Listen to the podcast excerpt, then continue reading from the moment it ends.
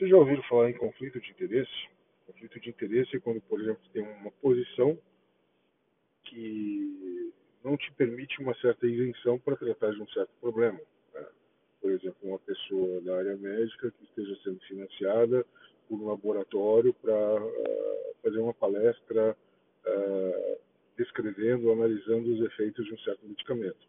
Como esse laboratório está financiando ela, uh, dificilmente vai ter na pesquisa dela algo que denote ou que aponte insuficiências ou problemas, efeitos colaterais desse remédio. Talvez até tenha, né? Mas existe aí uma ligação com o fabricante que dificilmente vai apontar uma desaprovação ou um desaconselhamento daquele medicamento. Tá? Isso é explícito, é normal, se observa isso no início desse tipo de palestra que foi funcionando. Então não é uma coisa ah, conspirativa, conspiracionista, que se está apontando um grande engodo. Não, faz parte, entendeu? É a mesma coisa que, por exemplo, desenvolver uma pesquisa mostrando os benefícios da energia eólica e uma grande empresa incorpora produtora desse tipo de energia ou distribuidora desse tipo de energia está financiando minha pesquisa. Tem que apontar que há um conflito de interesse. É normal isso, entendeu? É diferente de quando o pesquisador em questão ele está numa instituição, numa universidade que não tem vínculo uh, direto ou indireto com uma, uma, empresa, um órgão que o financia. Enfim, uh, essa pintura aí, achei muito legal, né? É um holandês do século XVI, deixa eu ver se eu acho o nome dele aqui, né? Eu não sei se eu vou pronunciar corretamente o holandês, provavelmente não. Piotr Bruegel, né? não sei, provavelmente está errado. Ou jovem, porque tinha o Bruegel velho. Né? Então esse daí ele herdou as técnicas de pintura, de artes do, do seu pai, mas com motivos e com temas diferentes. Né? É, tu observa aqui uma crítica. Né? O homem com o dinheiro e os bajuladores rastejando pelo traseiro.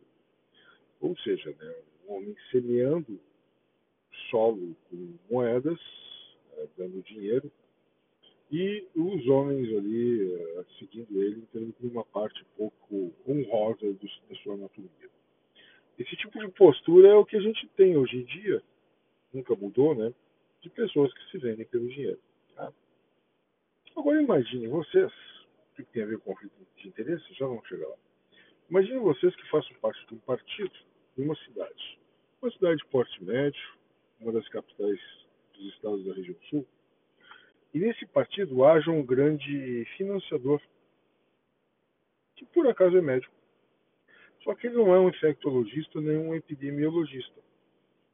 Ele se põe a dar opiniões taxativas, determinantes sobre a pandemia. E não só sobre a pandemia, que aliás basta ser estudioso para falar sobre ela, mas sobre como as pessoas devem proceder. E dentre essas dicas dele, se inclui as pessoas não seguirem os protocolos de distanciamento social. O que é bem compreensível, porém não justificável, claro, né? uma vez que vários desses especialistas, vários desses, desses profissionais, não só médicos, eles perderam muito o mercado com o distanciamento social porque as pessoas pararam de frequentar suas clínicas, fazerem exames, pedir exames para laboratórios, etc. Não estou me referindo só à área médica, né? em várias áreas isso ocorreu. Então esse cara que não é, que não é, que não é epidemiologista, na verdade é um oftalmologista, suponhamos, né, uh, hipoteticamente que seja um oftalmologista, ele financia um partido. A contribuição dele é uma das maiores da seção desse partido nessa cidade hipotética. Obviamente que aí há um claro conflito de interesse se, se filiados desse partido se põem a opinar sobre como o partido tem que proceder em relação à pandemia. Que posições ele tem que adotar, o que ele tem que defender, de como as pessoas devem proceder. Porque aí os valores e os princípios do partido, digamos hipoteticamente que sejam valores liberais, né?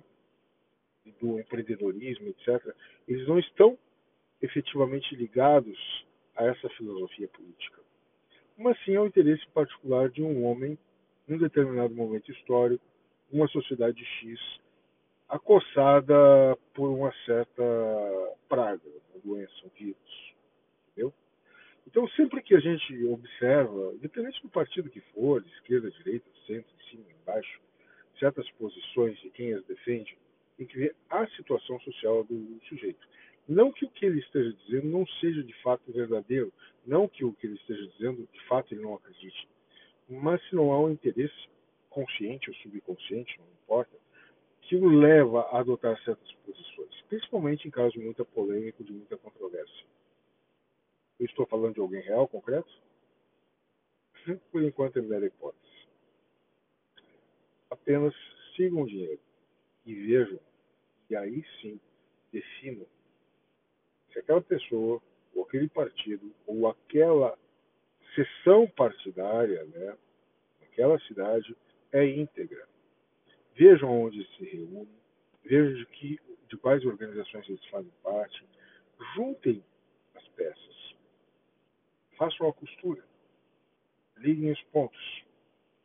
E aí vocês vão perceber que ao darem seu voto, vocês vão poder analisar se o seu voto está valendo mesmo em relação àquele princípio que tu defende, ou está simplesmente dando maior poder para alguém que não se importou contigo, nem com a tua vida, nem com a tua saúde, tua e dos teus familiares. Simplesmente te viu como peça num jogo xadrez, peões a serem descartados para atingir um objetivo. Alô? Essa é a minha dica do dia.